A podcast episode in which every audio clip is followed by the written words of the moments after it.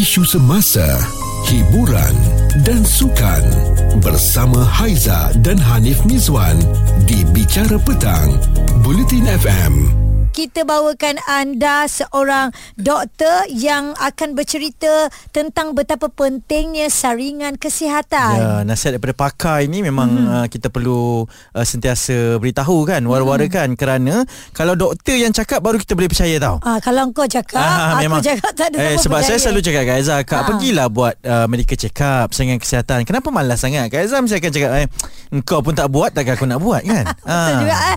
Okey, bila kita uh, cerita tentang kesedaran kepentingan saringan hmm. kesihatan ni uh, di kalangan kita sebenarnya masih rendah eh menurut laporan Kementerian Kesihatan Malaysia yep. kira-kira 53% rakyat Malaysia dewasa tidak ya tidak menjalani saringan kesihatan dalam tempoh setahun yang lalu hmm. orang so buat apa setahun dua kali kan manakala jangan setahun bertahun-tahun dia tak pergi ya angka ini menggambarkan bahawa kesedaran rakyat mengenai kepentingan saringan kesihatan yep. masih rendah dan Setuju. KKM mensasarkan 1.5 juta rakyat Malaysia berusia 40 tahun ke atas. Ha, Haiza dengar tu? Ya, saya buat, saya buat. Supaya melakukan saringan kesihatan sebelum akhir tahun ini. Eh, hey, orang suruh bagi tahu informasi tu. Saya pesan untuk diri saya ha, juga. Jangan asyik terasa je. Sebab tu di uh, konti pada petang ini kita bawakan Dr. Norliana binti Khairuddin, Aha. pegawai perubatan dan doktor kesihatan pekerjaan daripada Hospital Pakar KPJ Rawang. Doktor, tadi kita dah cakap berkenaan dengan medical check-up, pemeriksaan kesihatan ini. Kritikal di Malaysia ini uh, masih ramai yang belum tahu kepentingannya doktor? Betul. So uh, terima kasih ha- Haiza dan Hanif. Yeah. Uh, so macam Haiza cakap tadi lah 53% uh, adults tak membuat saringan kesihatan langsung pada mm-hmm. the whole year. That's yeah. why kita ada inisiatif untuk saringan kesihatan. Mm-hmm. So masih ramai yang mungkin tahu, mungkin tidak tahu tentang kepentingan saringan kesihatan. Mm. Tetapi uh, peratusan uh, kaum Malaysia yang m- belum uh, buat memang tinggi. So hmm. kita nak nak sebarkan betapa pentingnya perlu buat uh, Betul. Uh, saringan kesihatan. Ha. Okey dari pemantauan doktor sendiri, dia orang ni takut pergi sebab apa? Banyak sebab okay. macam ada orang sebab saringan kesihatan ni untuk detect uh, penyakit mm-hmm. uh, yang tidak berjangkit okay. mm-hmm. awal mm. ataupun risiko-risiko untuk penyakit-penyakit ini pada peringkat awal. Uh-huh. So kadang-kadang uh, di peringkat awal kita tak ada simptom atau gejala. Uh-huh. So mungkin mereka merasakan bahawa macam oh sihat je buat uh-huh. nak check. Tak Kenapa sakit. nak check sekarang? Uh, tak payahlah kan. Nanti bila check tiba-tiba sakit uh, kan. tiba-tiba ada benda uh-huh. dan lain lain cerita kan. Uh-huh. So yeah. macam mungkin ada sesetengah golongan golongan yang merasakan ia tidak perlu. Okay. Mm-hmm. Tapi mungkin memang ada sesetengah yang memang tak suka pergi hospital. Ha, betul? Uh, takut uh, dengan doktor? Betul, takut. Takut uh-huh. dengan doktor. Gigil lah. Uh, dan, dan memang ada yang tak mau tak mau check lah. Ya, yeah. okey doktor, kita cakap tentang uh, kesedaran, apa itu ketakutan semua kan. Sebenarnya pemeriksaan kesihatan ni apa secara uh, umumnya doktor? Hmm.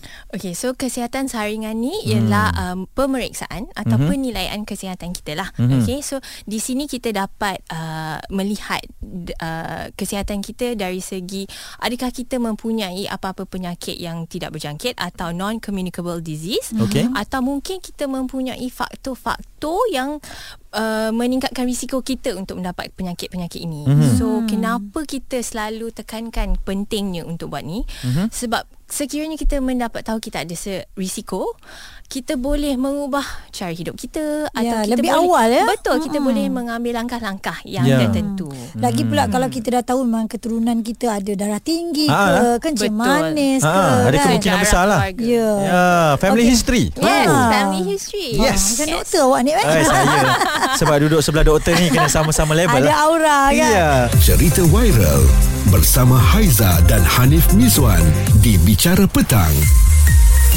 Bulletin FM. Nah, Haiza, hari ini kita berbicara berkenaan dengan kepentingan untuk melihat kepada saringan kesihatan masing-masing Ha-ha, kan betul. sebab kita tak tahu saya secara jujurnya bila mm-hmm. saya buat uh, saringan kesihatan saya beritahu uh, secara betul-betul lah eh terus terang lah eh Ha-ha. saya buat setahun sekali je setahun sekali uh, umur umur berapa sekarang uh, 30-an lah 30-an, kan awal 30-an awal 30-an setahun sekali okey kot uh, mungkin ada yang kata okey mungkin ada yang kata tak cukup tapi Ha-ha. bila saya buat uh, saringan pemeriksaan kesihatan ni Ha-ha. baru saya tahu kita ni sebenarnya ada terdedah dengan uh, sakit yang macam ni bila umur mm-hmm. sekian sekian sekian mm-hmm. kita ni boleh ada risiko dapat penyakit ni ni bila umur sekian-sekian-sekian hmm. sekiranya saya tidak mengubah uh, cara pemakanan saya tahu. Hmm. Saya seorang yang sangat uh, rasa yakin sebab saya aktif. Ha-ha. Main bola aktif, Tapi dia tak boleh yakin sangat kadang-kadang. Ha, itulah bila Ha-ha. buat pemeriksaan kesihatan tu Betul? baru saya cakap, "Oi, sebenarnya aku pun boleh sakit." Ha, ha. kan. Jadi sebab itulah kita ada Dr. Uh, Nurliana hmm. binti Khairuddin di sini pegawai perubatan dan Doktor Kesihatan Pekerjaan Hospital Pakar KPJ Rawang. Ha? Doktor daripada apa yang Hanif katakan tadi, okey umur dia awal 30-an,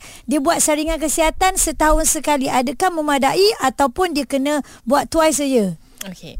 So sekiranya you dah buat Okay And then kita akan tengok lah Sama ada you punya saringan tu Ada apa-apa yang abnormal Dari okay. segi Berat badan ke BMI hmm. uh, Dari darah lah Dari darah you Ada apa-apa gula Sama hmm. ada dia tinggi Atau borderline okay. Tekanan darah Sama ada dia tinggi atau borderline. Mm-hmm. So kita akan tengok dari situ. Sekiranya memang tak ada apa-apa masalah, mungkin you tak ada risiko keluarga ada masalah masalah seperti kencing manis darah tinggi dan kolesterol. Okay. Mungkin you can do it lah every 2 years ke okay. kan. Oh. Tetapi sekiranya sebab you are early 30s betul? Betul. Okay. But if katakan dah ada di situ kolesterol tinggi. Okay.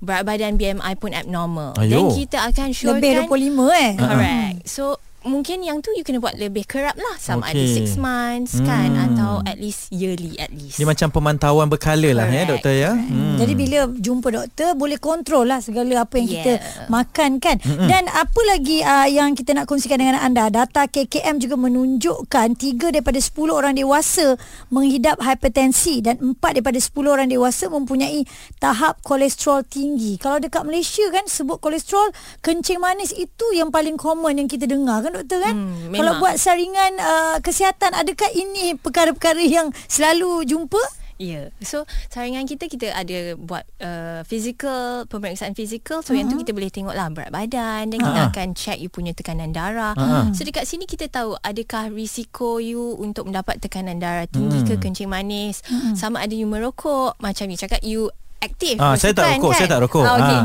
Tapi you aktif kan? Ya, ah, betul. So sesetengah orang ni dah lah tak aktif. Hmm. Dan mungkin BMI pun tinggi. Hmm. Merokok juga. Aduh. Ah, so macam hmm. memang risiko tu sangat banyak untuk hmm. mendapat uh, kolesterol. Ya, ambil yeah. alkohol lagi eh ha, kalau ya, kita tengok ada yang, yang macam itu. Ha. Ya. So ni semua risiko-risiko yang kita akan Doktor, tengok. saya ni lelaki. Haiza wanita kan? Hmm. Ha, itu semua orang dah tahu lah perkara rahsia kan.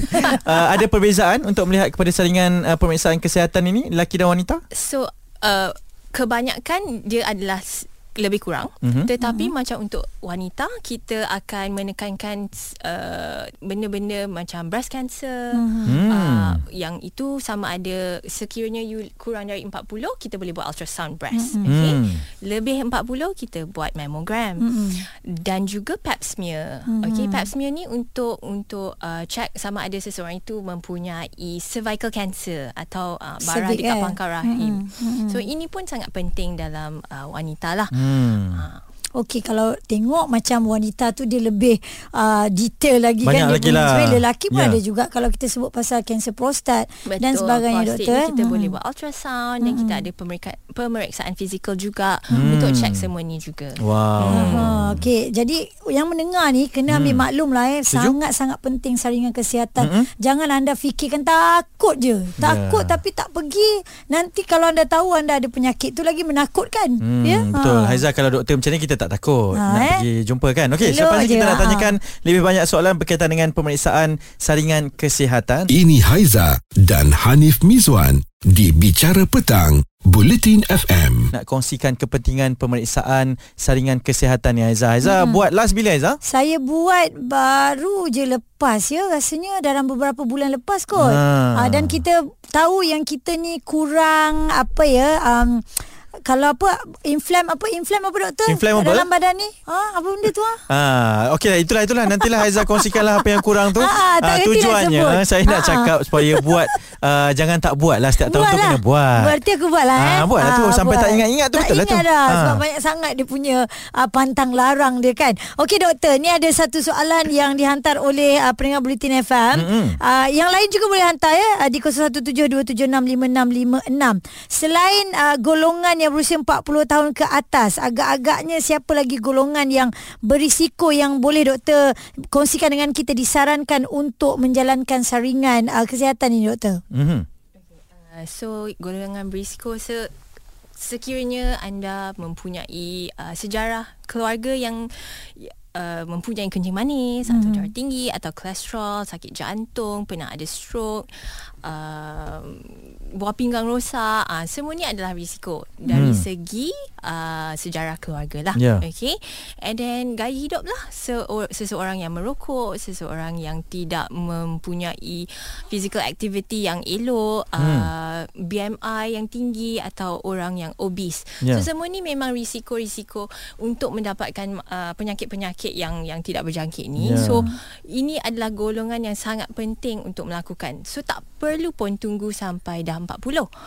So sekiranya mempunyai risiko ni awal 30-an pun boleh buat. Okey, ah. seawal 30-an pun boleh. boleh. Okey doktor, mungkin ada yang uh, masih lagi tak tak tahu ataupun tak sedar kepentingan buat pemeriksaan saringan kesihatan ini uh, sebab dia kata okey kalau dah buat what's next? What's next? Mm-hmm. Apa apa yang dia boleh dapat daripada saringan kesihatan ini dan apa yang doktor biasanya akan suggestkan uh, kepada mereka yang buat saringan kesihatan ini untuk mereka ubah gaya hidup ke macam mana doktor? Mm-hmm. So kalau saringan you dah buat everything's normal then mm-hmm. then mungkin you boleh buat uh, tak sefrequent okay. sekiranya mm-hmm. normal tak ada risiko sangat mm-hmm. dan mungkin you are quite young kan so mm-hmm. mungkin every 2 years ke apalah mm-hmm. tetapi sekiranya kita dah nampak macam mungkin gula tu dah macam border-border tekanan sikit darah pun macam ah dah dah tinggi mm-hmm. atau kolesterol pun dah dah dah tinggi dah semua merah-merah mm-hmm. so kita akan menasihatkan uh, sama ada mungkin you perlu mengubah gaya hidup uh-huh.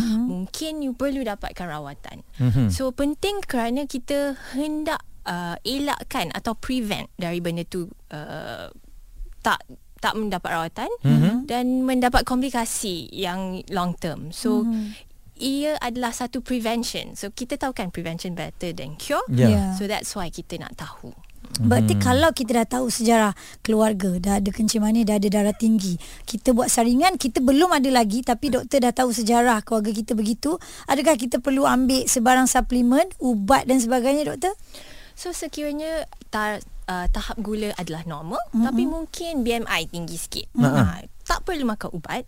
Suplemen untuk kesihatan okey mm-hmm. tetapi mungkin kita akan advise uh, kesihatan fizikal mm-hmm. dan juga cara pemakanan mm-hmm. uh, apa yang anda perlu ma- makan uh, physical activity janganlah tak buat apa-apa kita uh-huh. tak ada exercise langsung kan uh-huh. berapa 30 minit doktor betul 30 uh-huh. minit sekurang-kurangnya 3 kali seminggu pun uh-huh. dah cukup uh-huh. okey kalau stamina lagi tinggi mungkin Salahnya. lagi kerap ah hmm. mungkin lagi kerap mungkin lagi panjang macam Haiza dia biasa tengok laki dia je yang buat exercise itu pun bagi dia dah cukup dah dia dah penat dah saya dah sihat dah ha awak dah sihat dah kau jangan cakap semua pada doktor eh, tak. ini ini kita kena beritahu supaya yeah, doktor yeah, yeah. tahu nanti kan nanti kita jumpa doktor ha. kita buat check up lagi ya okey banyak lagi yang kami nak kongsikan berkaitan dengan pemeriksaan kesihatan. Sudahkah anda melakukannya menunaikan tanggungjawab kepada tubuh badan? Uh-huh. itu yang akan kita kongsikan. Bicara petang bersama Haiza dan Hanif Miswan di Bulletin FM. Menurut laporan Kementerian Kesihatan Malaysia, kira-kira 53% rakyat Malaysia dewasa tidak menjalani saringan kesihatan dalam tempoh setahun yang lalu. Kenapa wow. tak nak pergi? Kenapa? Uh, takut? Kan, takutlah kot. Janganlah takut. Doktor yang ada kat kita ni uh-huh. pun ah, elok je doktornya. Ya betul dan doktor semua baik-baik kan. Yeah. Yalah depan doktor kita kena cakap macam tu.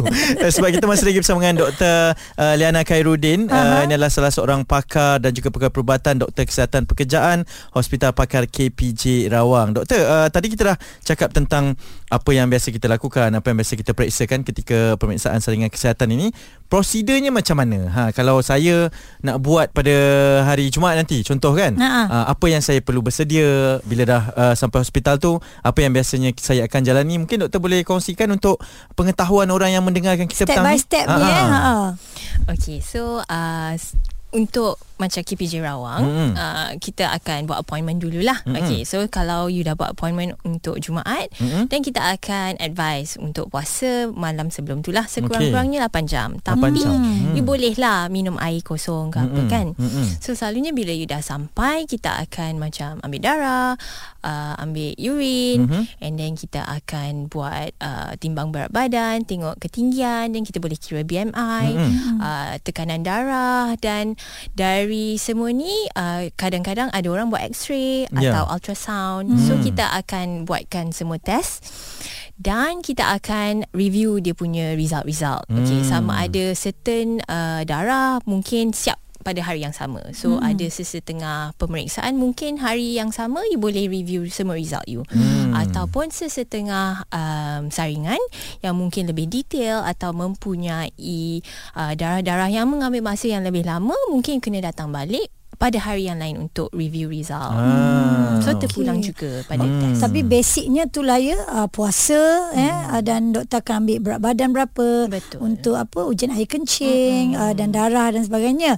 Cuma sekiranya doktor uh, nak tahu juga pengalaman ya doktor kalau ada yang datang tu tiba-tiba doktor dapat detect dia dah ada dah penyakit tu. Ada tak uh, uh, apa yang doktor nampak daripada pesakit tu sendiri? dia terkejut ke apa sebab mungkin sebab itulah pertama kali dia buat saringan kesihatan. Ha, maksudnya ha. dia tak tahu pun dia eh. Dia tak tahu pun. Hmm. Kadang-kadang kalau memang dia tak ada simptom hmm. atau memang pertama kali dia buat saringan. Hmm. Kadang-kadang ya, mereka memang akan terkejut macam eh kenapa uh, gula tinggi atau eh tak tahu pun kolesterol tinggi. Hmm. Tetapi ada juga yang memang dah tahu.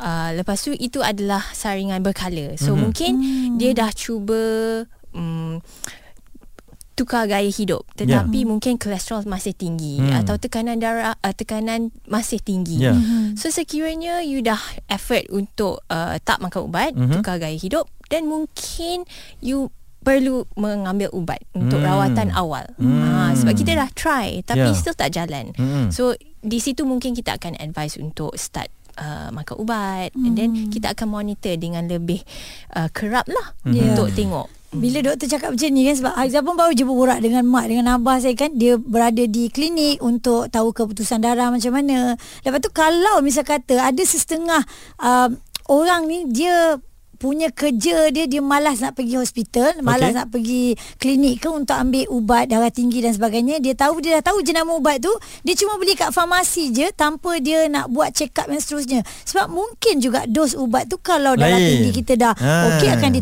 dikurangkan betul. doktor betul tak? Ya. Hmm. Kalau dah dah kita dah detect ada masalah kan hmm. macam you cakap.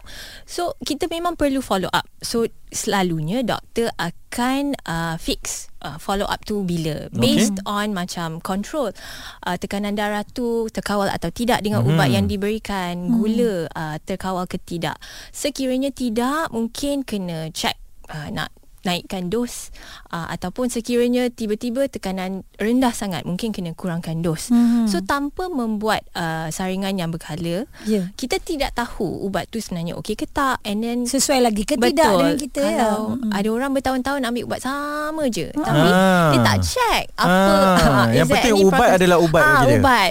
Ya dia dia elok sebab dia ambil ubat okay. tapi dia terlupa yang kita sebenarnya kita memang nak monitor buah pinggang tekanan darah tu okey ke tak hmm. ada masalah lain ke hmm. tak komplikasi dari penyakit tu ya, jangan pakai kan? beli aja ya Ha-ha. tak nak pergi hospital tak hmm, apa dah tak tahu dah juga. ubat tu apa ambil gambar ha. ha tunjuk kat farmasi saya nak beli ubat ni Betul. ini pun bahaya juga ni kadang-kadang biasa dilakukan ya Oi, ha. awak kan yang biasa lakukan tidak saya ni membagi tahu membagi ha. tahu saya nak bagi tahu pada semualah kan yeah. jangan jangan jangan orang kata ambil mudahlah tentang kesihatan kita kan Betul. doktor kan. Sebab tu saya cakap hmm. tadi uh, elok uh, nasihat-nasihat ni amaran-amaran ni datang daripada mulut doktor sendiri kan. Yeah. Sebab tu kita bawakan dan nanti kita nak kongsikan uh, nasihatnya pula apa hmm. saranan uh-huh. berkaitan dengan kepentingan saringan kesihatan. Cerita viral bersama Haiza dan Hanif Mizwan di Bicara Petang.